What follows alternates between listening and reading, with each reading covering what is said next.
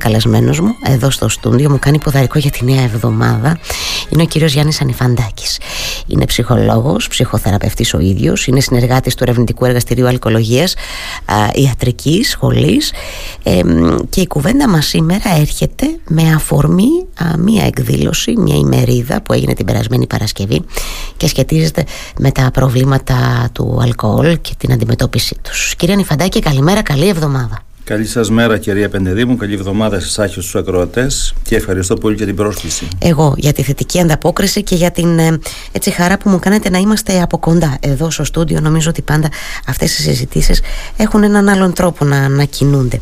Κυρία Νιφαντάκη, καταρχάς, δώστε μου αν έχετε την καλοσύνη ένα, πώς να το πω, ένα feedback, όπως λένε και στο χωριό μου, από την ημερίδα. Α, αν δηλαδή ήταν η προσέλευση ικανοποιητική και η συμμετοχή και η ανταπόκριση στο επίπεδο που θα θέλατε, εσείς ενώ προσωπικά και οι διοργανωτές προφανώς. Ναι, η ημερίδα της Παρασκευής που έγινε στο εμπορικό επιμελητήριο του Ηρακλείου μπορούμε να πούμε ότι στέφθηκε με απόλυτη επιτυχία μια που γέμισε η αίθουσα του εμπορικού επιμελητηρίου Ηρακλείου με πάρα πολλά νέα και με φοιτητές αλλά και με εργαζόμενους στον φορέα, στους φορείς της Κρήτης.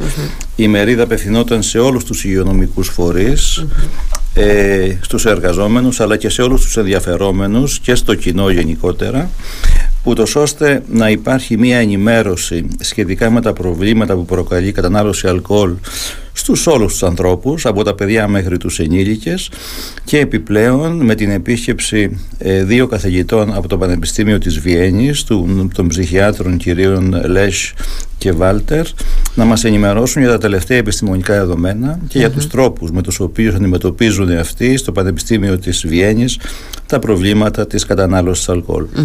Το συζητάμε αρκετά. Ενώ ξέρετε από αυτές τις λεγόμενες, ε, πώς να το πω, εγώ θα το πω έτσι, καταχρήσεις. Ε, το συζητάμε αρκετά το θέμα του αλκοόλ ή το θεωρούμε λίγο, πώς να το πω, λίγο πιο διαχειρίσιμο πρόβλημα κυρία Νιφαντάκη. Ε, καταλαβαίνετε πώς θέλω να το πω. Ε, ότι συχνά θα πιούμε ένα-δύο ποτήρια, τρία ε, μέσα στην εβδομάδα θα καταναλώσουμε κάποια ποσότητα αλκοόλ ο καθένας αλλά μήπως δεν αντιλαμβανόμαστε ακριβώς από πού και μετά ξεκινά το πρόβλημα. Και όταν ίσως το αντιληφθούμε λέω εγώ μπορεί να είναι και λίγο αργά και θα πρέπει να ε, έτσι δράσουμε πολύ πιο ε, στοχευμένα και πολύ πιο αυστηρά ας πούμε. Πείτε μου λίγο σε αυτό. Μήπως έχουμε μια στρεβλή εντύπωση δηλαδή ότι δεν προκαλεί κανένα πρόβλημα το αλκοόλ και ότι είναι ok Ναι, ε, τώρα βέβαια θίγεται ένα τεράστιο θέμα το οποίο σχετίζεται δυστυχώς και με την επικαιρότητα των τελευταίων δύο εβδομάδων διότι θα μπορούσαμε να πούμε έτσι λίγο στοικά ότι στην Ελλάδα προχωράμε με θυσίες όπως στην αρχαία Ελλάδα. Δηλαδή έχουμε πάρει την συνήθεια αυτή των αρχαίων Ελλήνων να θυσιάζουν και να κάνουν σπονδές στους θεούς για τα μεγάλα γεγονότα. Δυστυχώς και εμείς εδώ για να, να βάλουμε μυαλό αν θέλω να πούμε πολύ απλά και λαϊκά το κάνουμε μόνο μετά από ανθρώπινες θυσίες. Mm. Και το έχουμε δει αυτό επανειλημμένα στην ιστορία της χώρας μας. Είναι πολύ θλιβερό και είναι πολύ ανησυχητικό ότι να το πούμε πάλι απλά δεν βάζουμε μυαλό. Αναφερόμενοι στο αλκοόλ ε, σαφώς και η κοινή γνώμη ευαισθητοποιείται ιδιαίτερα όταν δούμε ότι ο οδηγός του αυτοκινήτου είχε αλκοολεμία 1,0 δηλαδή ήταν μεθυσμένος, είχε πιει πάρα Τότε είμαστε όλοι σε έξαρση και λέμε μα γιατί και πώς έγινε τα λοιπά αλλά είναι και αυτά προμελετημένα εγκλήματα θα λέγαμε. Διότι όταν κανείς μετά από κατανάλωση αλκοόλ μπει στο ένα αυτοκίνητο ή οδηγήσει ένα οποιοδήποτε μηχάνημα δεν είναι σε θέση ο οργανισμός του να έχει τις δεξιότητες και τις ικανότητες που χρειάζονται για να οδηγήσει με ασφάλεια το μηχάνημα αυτό. Μπορεί να είναι αεροπλάνο, τρένο, καράβι, αυτοκίνητο, είτε μηχανή. Οτιδήποτε μηχάνημα είναι αυτό λοιπόν. Επίσης, κατανάλωση αλκοόλ προκαλεί όπως είναι γνωστό και συμπεριφορές βίας όχι πάντα και όχι οπωσδήποτε, άρα προκαλεί, είναι πολύ εύκολο ένας ο οποίος έχει πιει λίγο παραπάνω να χάσει τον έλεγχο του οργανισμού του και να έχει βίαιες συμπεριφορές προς τους πλησίων του. Μπορεί να είναι η οικογένειά του, μπορεί να είναι οι φίλοι του, μπορεί να είναι κάποιοι άγνωστοι. Οπότε σίγουρα η κατανάλωση αλκοόλ δημιουργεί μια σειρά από προβλήματα, όχι μόνο σε αυτό που το καταναλώνει, εννοούμε παθολογικά, εννοούμε νοητικά κτλ., αλλά και στους τριγύρω του. Και γι' αυτό το λόγο λέμε ότι υπάρχουν τα προβλήματα και οι παθολογίες που σχετίζονται με το αλκοόλ διότι μία έγκυος γυναίκα για παράδειγμα η οποία πίνει κάνει κακό στο έμβριο που έχει στη κοιλιά της μέσα και το παιδί αυτό μπορεί να γεννηθεί με σοβαρά προβλήματα τα οποία δεν ε, βελτιώνονται στην πορεία ή ένας ε, πεζός ο οποίος διασχίζει τις γραμμές στο δρόμο για να περάσει απέναντι μπορεί να τον πατήσει κάποιος ο οποίος έχει πιει και δεν τον διακρίνει, δεν τον βλέπει ή εν πάση περιπτώσει δεν προλαβαίνει να φρενάρει και έχουμε ένα θύμα το οποίο μπορεί να μην έχει πιει ποτέ στη ζωή του αλλά ο θάνατός του εφείλεται ή ο τραυματισμός του στην κατανάλωση αλκοόλ. Άρα λοιπόν αντιλαμβάνομαι τώρα ότι η παρέμβασή μας σε αυτό το θέμα ε, πρέπει να είναι πολύ παραγωγική πρέπει να έχετε από πολλές πλευρές ε, κυρία Νιφαντάκη και να ρωτιέμαι έχουμε βρει τον τρόπο να, να, να κάνουμε αυτή τη διαχείριση από πολλές πλευρές και ποιες πρέπει να είναι και οι παρεμβάσεις κιόλας; Το πρόβλημα είναι πολυδιάστατο και κατά συνέπεια πολυδιάστατες θα πρέπει να είναι και οι παρεμβασεις Δηλαδή δεν αρκεί να επικεντρωθούμε στον άνθρωπο ο οποίος κάνει κατανάλωση 30 χρόνια υπερβολική κατανάλωση και έχει αναπτύξει προβλήματα υγείας και παθολογίας στον οργανισμό του. Αλλά θα πρέπει να επικεντρωθούμε και στην κουλτούρα που βρίσκεται πίσω από την κατανάλωση του αλκοόλ. Και αν θέλουμε να μιλήσουμε για το σπίτι μας, δηλαδή για το νησί μας, δηλαδή για την Κρήτη, όλοι γνωρίζουμε ότι εδώ ιδιαίτερα η ραγή, σε άλλες χώρες είναι η μπύρα, σε άλλες χώρες είναι η βότκα, αλλά σε εμάς εδώ είναι η ραγή, ότι αποτελεί συνδετικό κρίκο των ανθρωπίνων σχέσεων. Και δεν λέμε έλα να τα πούμε, έλα να μιλήσουμε, αλλά λέμε έλα να πιούμε μια ραχή. Οπότε αυτό το ποτό που έχει 40% αλκοόλ και το παράγουμε εδώ στην Κρήτη σε μεγάλη αυθονία είναι ένας συνδετικός κρίκος για τις ανθρώπινες σχέσεις. Από εκεί λοιπόν θα μπορούσαμε να αρχίσουμε να πούμε στο φίλο μας όχι έλα να πιούμε ένα κρασί μια ραχή αλλά έλα να σε δω και να με δεις για να μιλήσουμε χωρίς την επίρρεια του αλκοόλ που ίσως να γίνει και μια καλύτερη κουβέντα. Αντίθετα μαθαίνουμε στα μικρά παιδιά, ιδιαίτερα στην επαρχία και ιδιαίτερα στα αγόρια ότι ο καλός ο άνδρας πρέπει να αντέχει το πιωτό και έτσι τα μικρά παιδιά αναγκάζονται θα έλεγα από τους γονείς και γενικότερα από τους ενήλικες να δοκιμάζουν τα αλκοολούχα ποτά ήδη από την πολύ μικρή ηλικία διότι το θεωρούν αυτό ένδειξη ανδρισμού. Θα πρέπει το βέβαια να σημειώσουμε ότι ε, ο οργανισμός του ανθρώπου αναπτύσσει ένα ένζυμο το οποίο επεξεργάζεται το αλκοόλ στο ύπαρ μετά το 18ο έτος της ηλικίας. Για τον λόγο αυτό υπάρχει και ο σχετικός νόμος ότι απαγορεύει την κατανάλωση κάτω από τα 18 χρόνια. Δεν είναι τυχαίος ο νόμος. Στις ΗΠΑ το όριο αυτό είναι στα 21 έτη. Στην Ευρώπη είναι στα 18. Οπότε ο οργανισμός μας δεν είναι έτοιμος πριν τα 18 να επεξεργαστεί την εθιλική αλκοόλη η οποία ουσιαστικά δεν χρησιμεύει στον οργανισμό μας. Δεν είναι ούτε βιταμίνες ούτε κάποια άλλη χρήσιμη ουσία πρωτεΐνες, λίπη και όλα αυτά και ζαχαρα είναι μια ουσία η οποία δεν χρησιμοποιεί, δεν χρησιμοποιεί ο οργανισμός και αναγκάζεται να τη μετατρέψει σε ζάχαρα μέσα από το ύπαρ το οποίο με την πολλή χρήση ε, δημιουργεί Αυτό που λέμε κύρωση, ε, έτσι, αλκοολική κύρωση, υπατική Άρα λοιπόν εκεί τώρα και σε αυτές τις ε, έτσι, συνήθως τις κοινωνίες που συναντάμε στην ενδοχώρα της Κρήτης και τα λοιπά εκεί πρέπει να παρέμβω σε, σε κάθε σπιτικό εγώ το αντιλαμβάνομαι κυρία Νεφαντάκη. Πόσο εύκολη τώρα όμως είναι εκεί η, η δίωδος και η παρέμβαση. Δεν είναι εύκολο. ε, εμείς είχαμε γνωριστεί κυρία Πεντεδήμου σε μια εκδήλωση για τις γυναίκες. Και εδώ θα ήθελα να εντάξω στο ρόλο αυτό τις μανάδες και γενικότερα τις γυναίκες ε, σχετικά με τα παιδιά τους. Ότι ίσως θα ήταν καλό και πολύ σημαντικό οι μανάδες και οι γυναίκες να λάβουν θέση ως προς την κατανάλωση αλκοόλ από τα παιδιά τους Δηλαδή να προσπαθήσουν μέσα στο σπίτι τους να μετατρέψουν την κουλτούρα αυτή που υπάρχει στην Ήπεθρο αρχιτά διαδεδομένη και να πούν στους συζύγους, να πούνε στους άνδρες της ε, οικογένειάς τους ότι ξέρεις κάτι το παιδί μας δεν θα πιει αλκοόλ και να το περάσουν σαν τρόπο ζωής. Διότι αυτός είναι τρόπο ζωής. Δεν γίνει ούτε απαγόρευση, ούτε, κατώ, ούτε μια κουλτούρα. Κάνουμε λάθος να, να λέμε ότι στην Κρήτη έχουμε την κουλτούρα αυτή, το πολιτιστικό αυτό δεδομένο, ότι πίνουμε τις κούπες. Δεν είναι κουλτούρα αυτή. Όχι, καθόλου. Αυτή είναι μια βάναυση συμπεριφορά, είναι μια επιβλαβή συμπεριφορά για την υγεία μας. Είναι μια συμπεριφορά αντίθετη και σε αυτά που λέει η Παγκόσμια Οργάνωση Υγείας.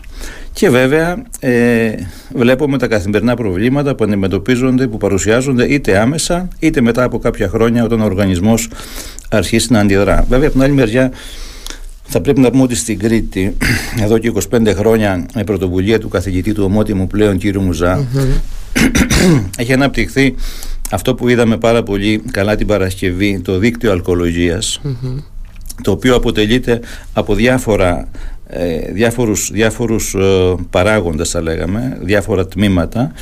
Το ένα και κύριο θα λέγαμε είναι το, ιατρικό, το αλκοολογικό ιατρείο στο παγνι ε, το οποίο ίδρυσε ο κύριος Μαζάς πριν 20 ετίας είναι ο Σύλλογος Επιστροφή που ασχολείται με τα προβλήματα που έχουν να κάνουν με το αλκοόλ και κάνει πολύ σημαντικό έργο στα σχολεία της Κρήτης. Είναι ένας σύλλογος ε, αφιλοκερδής και τον καλούν τα σχολεία, έχει άδεια από το Υπουργείο Παιδείας να μπορεί να παρεμβαίνει στα σχολεία και με ένα ιδιαίτερο τρόπο που έχει αναπτύξει κάνει παρεμβάσεις, συζητήσεις, παρουσιάσεις με τους μαθητές. Είναι επίσης τα λεγόμενα κόπα, δηλαδή τα κλάπ οικογενειών που έχουν προβλήματα με το αλκοόλ Αυτές είναι ομάδες αυτοβοήθειας που πάνε οι, ομάδες, οι, οι οικογένειες που έχουν πρόβλημα με το αλκοόλ και συζητάνε τα προβλήματά τους. Έχουμε 10 σε όλη την Κρήτη, από το Μακρύ Γυαλό μέχρι το Ρέθυμνο, στην Αγία Βαρβάρα, στις Μύρες, στο Αρκαλοχώρι και 5 στο Ηράκλειο. Ε, όπου μπορούν να απευθυνθούν τα άτομα, μπορούν να το βρουν στο σελίδα στο facebook Κόπα Κρήτης με ελληνικά γράμματα. Μπορούν να απευθυνθούν, υπάρχει τηλέφωνο ανάγκης και να κατευθυνθούν από τους υπηρέτες δασκάλους, από τους συντονιστές στο, στο, στην ομάδα, στο κόπα που είναι πιο κοντά στην κατοικία τους ούτως ώστε να τους βοηθήσουν οι παλιότερες οικογένειες που υπάρχουν εκεί και οι οποίες έχουν πολλά χρόνια πλέον αποχής από το αλκοόλ και γνωρίζουν όσο κανείς άλλος τα προβλήματα που προκαλεί και τις δυσκολίες που έχει η αποχή από αυτό να σταματήσει κάποιος την ε, βλαβερή αυτή συνήθεια. Οπότε τα κόπα, τα κλαμπ οικογενειών με προβλήματα από αλκοόλ στηρίζουν τις οικογένειες και λέω οικογένειες διότι όλη η οικογένεια συγγνώμη, υποφέρει εάν κάποιο μέλος της κάνει κατανάλωση. Τα παιδιά και η γυναίκα αν είναι ο σύζυγος ε, τα παιδιά και ο σύζυγος αν είναι η σύζυγος ε, οι γονείς αν είναι τα παιδιά και ούτω καθεξής. Οπότε όλη η οικογένεια συμπεριλαμβάνεται στο προβληματικό αυτό πλαίσιο. Βέβαια, φαντάζομαι τώρα. Καταρχάς, ήθελα να ρωτήσω το εξής, επειδή προφανώς νομίζω ότι είναι μέσα στα ε, το έχουμε αισθανθεί όλοι μας κατά διαστήματα και αναλόγως έτσι τι αντιμετωπίζουμε. Δεν είναι πολύ δύσκολο να αναγνωρίζουμε τα προβλήματα και να ζητάμε βοήθεια. Δεν είναι πολύ εύκολο να πω με συγχωρείτε μας είναι δύσκολο να αναγνωρίσουμε να παραδεχτούμε ότι υπάρχει κάποιο πρόβλημα και να ζητήσουμε και βοήθεια.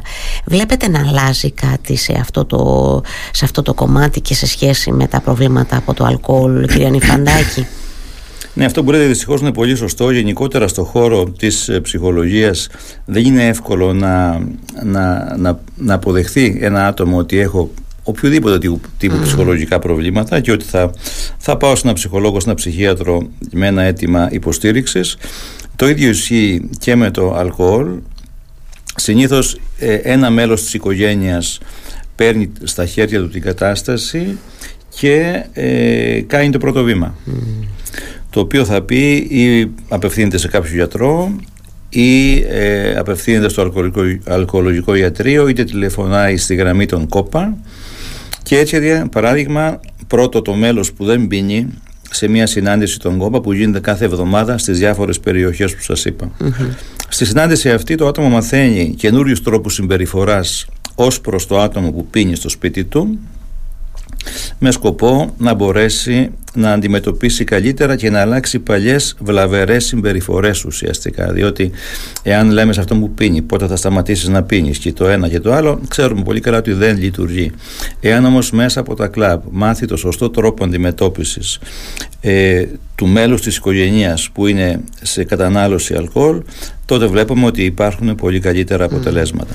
Είναι βασικό αυτό να, μα, να μαθαίνει και ο περίγυρος πώς να απευθυνθεί και να ναι. προσεγγίσει τους ανθρώπους α, που, που έχουν ένα πρόβλημα. Εγώ θα πω οποιοδήποτε, τώρα ε, επειδή συζητάμε για το αλκοόλ, για, για το αλκοόλ, ε, Μπορεί κάποιος, εννοώ πώς να το πω, φαντάζομαι όμως ότι εκτός από αυτά τα κλαπ των οικογενειών και τα λοιπά που η δράση τους αντιλαμβάνομαι και διαβάζοντας και εγώ κατάλαβα ότι είναι πολύ σημαντική, φαντάζομαι ότι ε, έχουμε και περιπτώσεις πια όμως που είναι απαραίτητη και η εξατομικευμένη θεραπεία, κύριε Ανιφαντάκη, έτσι δεν είναι; Ναι, ε, κοιτάξτε, με εννοείται για παθολογικά προβλήματα. Ναι, ναι.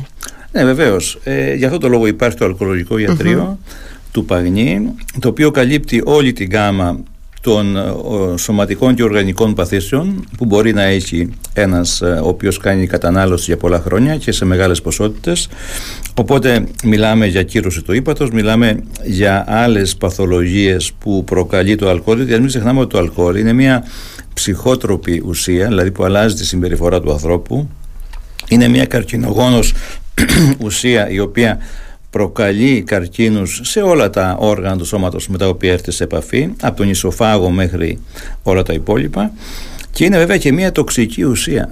Έτσι, το αλκοόλ μην ξεχνάμε ότι είναι μια τοξική ουσία που εμείς την πίνουμε με διαλυμένη ουσιαστικά στο νερό αλλά δεν πάβει να είναι μια τοξική ουσία. Δηλαδή, δηλαδή εισάγουμε στον οργανισμό μας, οργανισμός μας τοξικές ουσίες είτε με το, με το αλκοόλ, είτε με το τσιγάρο, είτε με οποιασδήποτε άλλες ψυχότροπες ουσίες mm-hmm. προσλαμβάνουμε.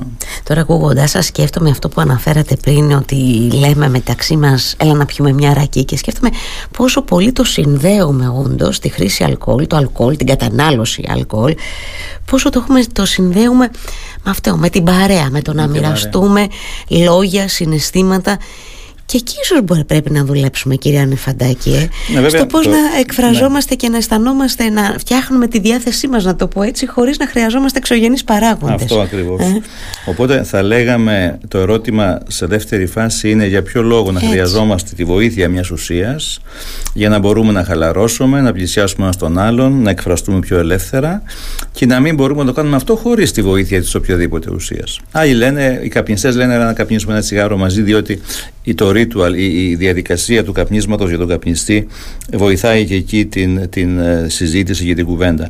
Ε, για ποιο λόγο όμως χρειαζόμαστε, όχι μόνο εδώ, αλλά γενικότερα να πιούμε ένα αλκοολούχο ποτό για να μας χαλαρώσει, για να μας επιτρέψει να έρθουμε πιο κοντά, για να μας επιτρέψει να ανοιχτούμε. Πιστέψτε με, υπάρχουν χίλιοι δύο τρόποι να έχουμε στο ίδιο αποτέλεσμα χωρίς τη χρήση οποιοδήποτε ουσίας. Και αυτό είναι ίσως η, η βασική αλλαγή ε, την οποία θα πρέπει να να υιοθετήσουμε και να προκαλέσουμε στην καθημερινότητά μας. Διότι μιλάμε για την καθημερινότητά μας δεν μιλάμε για κάτι, κάποια ιδιαίτερα γεγονότα αλλά για την καθημερινότητά μας. Έτσι είναι η καθημερινότητά που από το πρωί μέχρι το βράδυ είναι τα, τα καφενεία ανοιχτά, προσφέρουν ρακές το ένα το άλλο. Και βέβαια οι άνθρωποι μετά αλλά και οι επαγγελματίες ας πούμε φανταστείτε να πάτε παράδειγμα λέμε τώρα σε ένα οδοντίατρο και να μυρίζει η αναπνοή του αλκοόλ που είναι πολύ κοντά ο οδοντίατρος στον ασθενή του τι συνέστημα θα προκαλέσει. Mm. Πιστεύω ότι δεν υπάρχει κανείς που να το κάνει αυτό, αλλά λέμε υποθετικά. Έτσι. Πόσο, Οπότε πόσο υπάρχουν και οι επαγγελματίες που στην καθημερινότητά τους ε, έχουν τέτοια πράγματα. Έτσι, πρέπει να πω και ε, με, ε, με, μεταξύ των άλλων που ήθελα να, έτσι, να συζητήσουμε είναι και αυτό ότι η, το πρόβλημα της κατανάλωσης, υπερβολικής κατανάλωσης αλκοόλου αφορά όλους τους ανθρώπους. Δεν κάνει, δια, δεν κάνει διακρίσεις, έτσι, είναι και ναι. αυτό, πρέπει να το επισημάνουμε και αυτό. Αφορά όλο τον κόσμο. Και αυτό που είπατε πριν, στο τι μπορούμε να κάνουμε, ε, μπορούμε να αρχίσουμε από την καθημερινότητά μας. Δηλαδή, ο, ο γονιός που βγαίνει με την οικογένειά του το βράδυ και πάει σε μια ταβέρνα, mm. πώς θα προσδιορίσουν ποιος από τους δύο γονείς δεν θα πιει, για να μπορέσει να μεταφέρει την οικογένειά του με ασφάλεια, στο σπίτι. Αυτό είναι το καλύτερο παράδειγμα και αυτή είναι η καλύτερη πρόληψη. Ότι δεν έχει νόημα να πηγαίνω εγώ σε ένα σχολείο και να λέω στα παιδιά και δει στην εφηβεία να μην πίνουν ή να πίνουν λίγο ή καθόλου. Εάν αυτά βλέπουν ε, επί σειρά ετών τον πατέρα τους ή τη μητέρα τους να πίνουν έστω και λίγο και μετά να οδηγούν. Και μετά να οδηγούν, να παίρνουν το αυτοκίνητο. Ε, το παιδί θα κατανοεί, επειδή ο γονιός κάνει για το παιδί πάντα το σωστό, ότι το σωστό είναι αυτό που κάνει ο πατέρας μου και η ναι. μητέρα μου. Και, αυτό που και μου λέει γιατί τα παιδιά μας μιμούνται, το έχουμε πει ε, πάρα πολλές φορές αυτό και μιμούνται τις πράξεις μας. Καμιά φορά και τα λόγια μας να είναι άλλα, την ναι, πράξη θα δουν τα παιδιά και θα λοιπόν, ακολουθήσουν. Και όχι ο λόγος. Έτσι ακριβώς. Και αυτό θα είναι ίσως όταν με ρωτήσατε πριν τι μπορούμε να κάνουμε, το σημαντικότερο πράγμα που μπορούν να κάνουν οι γονείς, τουλάχιστον που είναι μια πολύ απλή θα έλεγα συμπεριφορά, όταν βγαίνουν λοιπόν να διασκεδάσουν, να πούνε ποιος από τους δύο δεν θα πει καθόλου, ούτως ώστε να μπορέσει να οδηγήσει μετά με ασφάλεια. Αυτό είναι ένα πολύ δυνατό μήνυμα. Πολύ, πολύ δυνατό. Έχετε απόλυτο δίκιο. Κάτι ακόμα θέλω να σας ρωτήσω, γιατί εσύ, ε, έτσι πλησιάζουμε στις 10 και μισή σιγά σιγά. Μήπως πρέπει να αρχίσουμε να είμαστε και λίγο πιο, πώς να το πω, λίγο πιο ξεκάθαρη, με πάντα σεβασμό βέβαια στον πόνο όποιων ανθρώπων χάνουν τους δικούς τους. Ε, τι πάω να πω, να βάλω τη, τη σκέψη μου σε μια σειρά.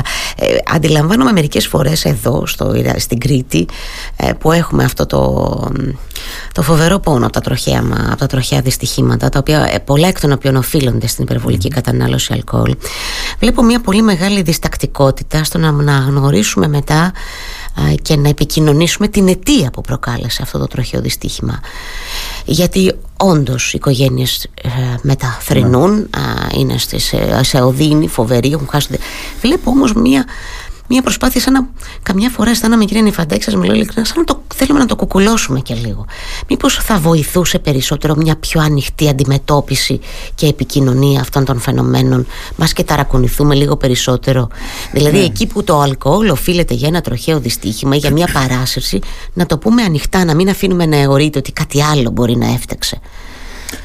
Ναι αυτό είναι ένα τεράστιο θέμα που θίγεται που έχει πάρα πολλές διαστάσεις. Έχει νομικές διαστάσεις, έχει οικονομικές διαστάσεις έχει ιατρικές διαστάσεις. Τώρα ο νόμος προβλέπει να γίνεται ε, λήψη αίματος για να εξακριβωθεί η ποσότητα που υπάρχει αλκοόλ που υπάρχει στο αίμα όταν υπάρχει δυστύχημα ε, σε κάποιες χώρες όπως η Ιταλία όταν υπάρχει δυστύχημα από άτομο που έχει καταναλώσει την οποιαδήποτε ψυχότροπη ουσία θεωρείται φόνος εκ προμελέτης με ό,τι αυτό συνεπάγεται. Εδώ πέρα δεν θυμάμαι αν έχει περάσει αυτό. Νομίζω είναι κακούργημα, αλλά δεν είμαι σίγουρος να σα το πω αυτό, δεν είμαι νομικός. Αλλά στην Ιταλία, επειδή είχα, έχω συνεργαστεί αρκετά στο κομμάτι αυτό με την Ιταλία, ο σύλλογος θυμάτων του δρόμου, υπάρχει ένας σύλλογος θυμάτων του δρόμου για να υποστηρίξει τα δικαιώματα αυτών των θυμάτων, τα οποία δεν είναι πια στη ζωή, ε, απέτησε και πέτυχε ότι όταν οδηγάει κανείς υπό την επίρρεια ψυχοτρόπων ουσιών θεωρείται έγκλημα εκ προμελέτης. Και είναι εδώ που τα λέμε έγκλημα εκ προμελέτης διότι εφόσον ξέρεις ότι δεν μπορείς να οδηγάς και μπορείς να προκαλέσεις τα χίλια δύο πράγματα για ποιο λόγο μπαίνεις και οδηγάς ε, οπότε εδώ ε, ναι υπάρχει ίσως Είναι ένα μεγάλο θέμα, μεγάλη συζήτηση Υπάρχει ίσως ε, μια δυσκολία στο να ε, ληφθεί αμέσως αίμα και να γίνει εξέταση και τα λοιπά και τα λοιπά. Υπάρχουν όμως παράλληλα και πάρα πολύ λίγοι, θα έλεγα σχεδόν μηδαμενή έλεγχη από την αστυνομία mm. σχετικά με, το, με τους οδηγούς που κυκλοφορούν παράδειγμα Σάββατο βράδυ, Σάββατο νύχτα και φεύγουν από ένα, μια διασκέδαση για να γυρίσουν σπίτι τους υπάρχουν ελάχιστοι έλεγχοι για την αλκοολεμία έτσι λέγεται, δηλαδή η ποσότητα του αλκοόλ που υπάρχει στο αίμα το οποίο βέβαια θα, θα, θα, θα, θα, θα βοηθούσε στην πρόληψη εάν γνωρίζω ότι μετά από την ταβέρνα ή μετά από το ποτό που θα πιω θα υπάρχει ένας έλεγχος λίγο παρακάτω θα με βοηθήσει να ελέγξω τη συμπεριφορά μου και να μην, μπω, να μην μπω στην οδήγηση ενώ έχω πια αλκοολούχα ποτά. Οπότε είναι πολυδιάστατο το θέμα, εμπλέκονται και αρκετές υπηρεσίες και αρμοδιότητες και αυτό που φέρνουμε στην Ελλάδα καθιστά τα πράγματα πάρα πολύ δύσκολα.